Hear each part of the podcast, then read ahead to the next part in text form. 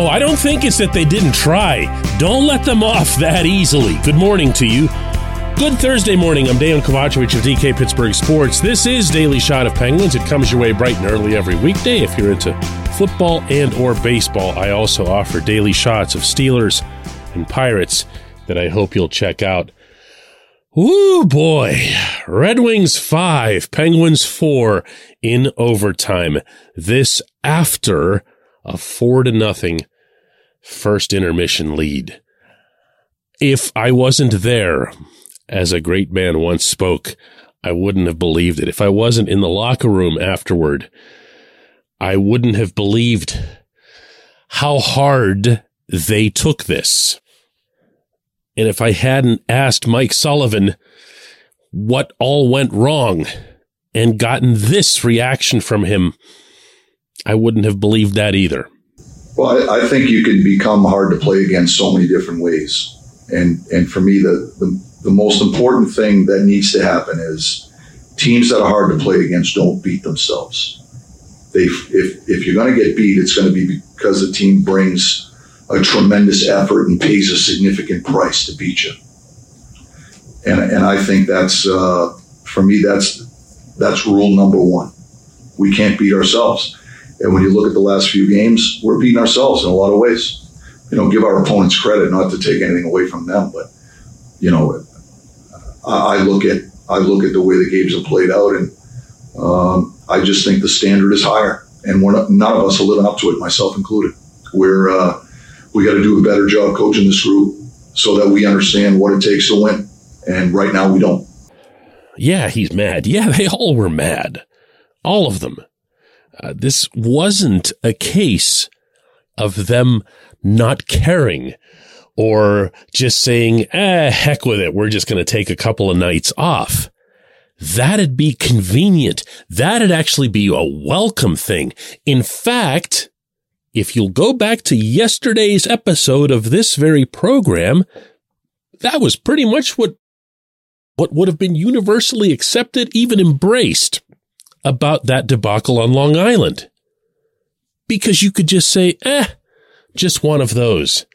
Not this. I'm not going to sit here and tell you that they played hard or they were skating through the walls in trying to hold a 4-0 lead or a 4-1 lead or 4-2, 4-3, and then it's 4-4, because the Red Wings never stopped coming. And the Penguins never had a counter for it. And that's real. That's realer than the final score. That's realer than however it is anyone felt inside that building or home watching on TV or wherever when that puck went behind Casey DeSmith to end the evening.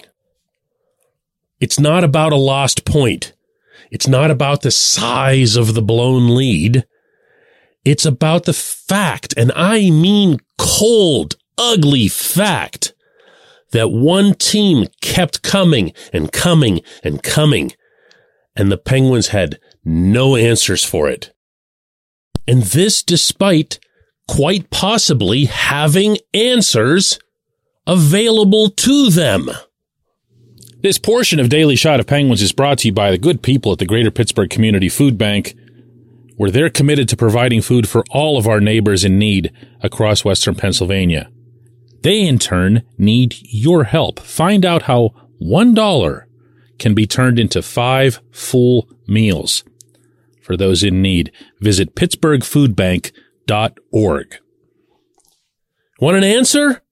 Get Brian Dumoulin out of the lineup. No, again, I'm not scapegoating. I don't like to do scapegoating, and I especially don't like to do it to 2-time Stanley Cup champions with impeccable character and credentials and all that other stuff. And there was Dumo in the locker room after the game last night, standing tall and answering all the questions. And I don't care.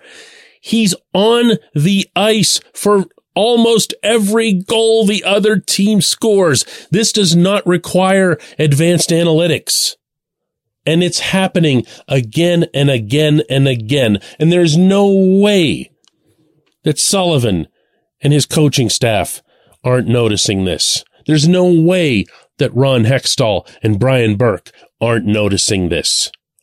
Jeff Carter does nobody any favors by scoring 2 goals last night. I know that sounds absurd to say, but when you look at the overall damage that he does on the rink, and you look at the trust, the blind, implicit, 1,000% trust that everyone still puts in him, and he's sent out on the rink to win a faceoff on the penalty kill while protecting a 1-goal lead in the final 3 minutes, and he gets completely cleaned. And then the puck goes around to the other edge, and Dumoulin is spinning around like a top. And then the puck goes across to David Perron, who shoots into an open net because Carter is spinning like a top. This team has 2 players who need to come out of the lineup and be replaced by players who are a better fit for this team's needs.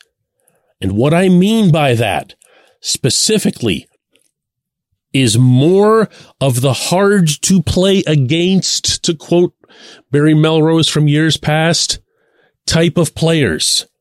What exactly Sullivan and Hextall had said they'd set out to do over this past summer. Well, to an extent, they succeeded. Ryan Poehling's been hard to play against. Josh Archibald's been hard to play against. Neither of them were hard to play against last night, of course, because they're both out with injuries. But this team does not have enough of those, even with everyone in the lineup, because this team keeps pretending that A, Dumo can still play. He can't. And that Carter can center a third line. He can't. He hasn't been able to play center in the National Hockey League for a long time at any reasonable level. I am not, to repeat, not sitting here suggesting that the Penguins blew a 4-goal lead and lost in overtime because of 2 players. Rather, I am pointing toward the same 2 players as having the same problems through all of this team's games, including the ones that are resounding victories. They are shortcomings in this lineup.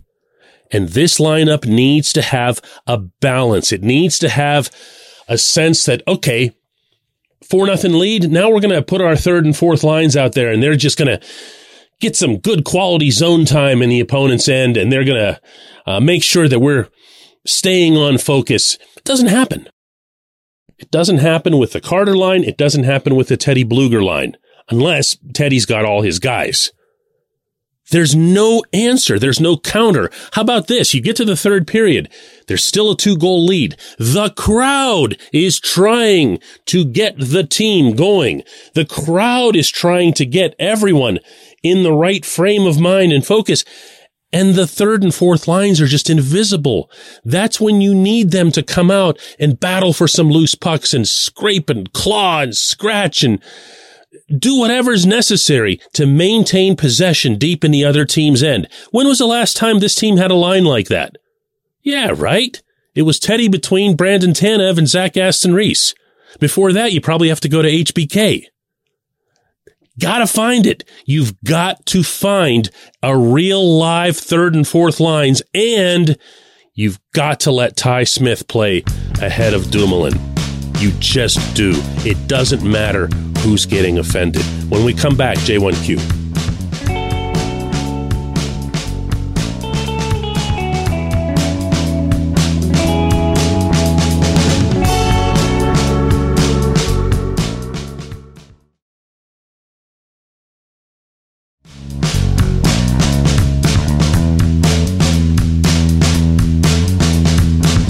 Today's J1Q comes from Frank, who says Dumoulin and Carter are the new Michelle Ouellette. Sully just can't quit them, to the detriment of young, hungry players like Drew O'Connor, who need NHL minutes in a game like this to further their overall development. Why is this so hard for Sullivan to see? You know, Frank, I appreciate the Ouellette bomb that you dropped into your question, just because it shows how long you've been following the team and how closely. I'm not going to make that same parallel. Ouellette was a minor league sniper who could only do one thing, and that was snipe. And he was very much a teacher's pet to the era that you're pointing to about 18 years ago in Pittsburgh hockey, but he wasn't an established player. He wasn't a multiple-time champion the way we're talking about with Dumoulin and Carter. And this is different. This is different.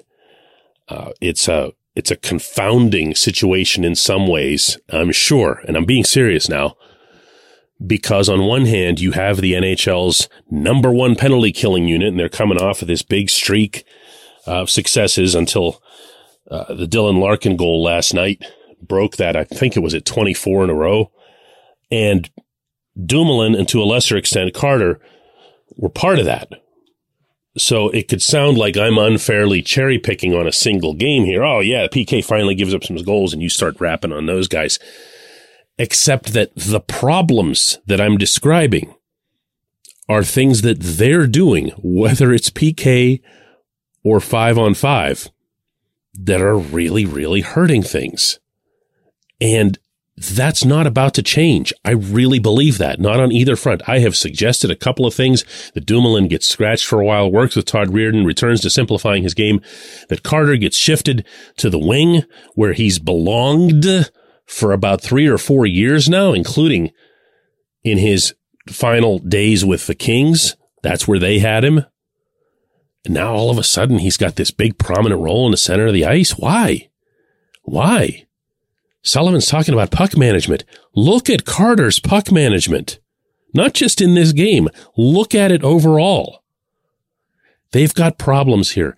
But as you're pointing out, by bringing up O'Connor with his one-man forecheck wrecking crew that led to his goal last night, there's a benefit to at least seeing what these people can do. You call up Ty Smith the night after a train wreck of a game on Long Island. You know everyone's going to be gassed regardless.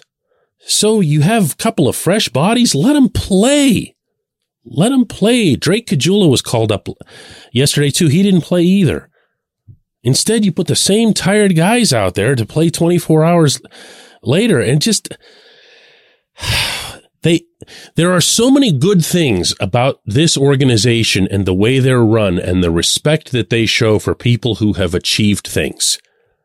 And I'm not looking past that, but I don't believe that this team is better off by dedicating the entire 2022-23 season to some 7-month farewell tour for a couple of guys who can't play anymore. I appreciate the question. I appreciate everyone listening to Daily Shot of Penguins. We'll do this again tomorrow.